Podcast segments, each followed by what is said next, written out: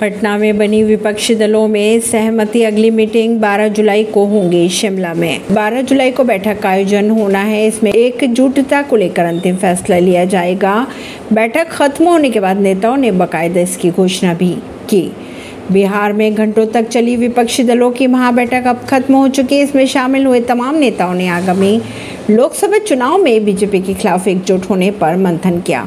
बैठक में विपक्षी दलों की सहमति बन चुकी है और अब अगली मीटिंग की अगर बात की जाए तो 12 जुलाई को शिमला में होना तय है। इसमें अंतिम फैसला लिया जाना है। दरअसल शुक्रवार को पटना में पंद्रह विपक्षी दलों के एकजुटता बैठक हुई थी। इसमें ममता बनर्जी, केजरीवाल भगवत मान एम के स्टॉलिन समेत छह राज्यों के सीएम और अखिलेश यादव, उद्धव ठाकरे, महबूबा मुफ्ती समेत पाँच राज्यों के पूर्व सीएम शामिल हुए थे। राहुल गांधी और कांग्रेस अध्यक्ष मल्लिकार्जुन खड़गे भी बैठक में मौजूद रहे। बैठक में 2024 के लोकसभा चुनाव और पीएम नरेंद्र मोदी व बीजेपी को सत्ता से हटाने को लेकर रणनीति पर भी चर्चा की गई। ऐसी ही खबरों को जानने के लिए जुड़े रहिए जनता सरिश्ता पॉडकास्ट से। परवीन दिल्ली से।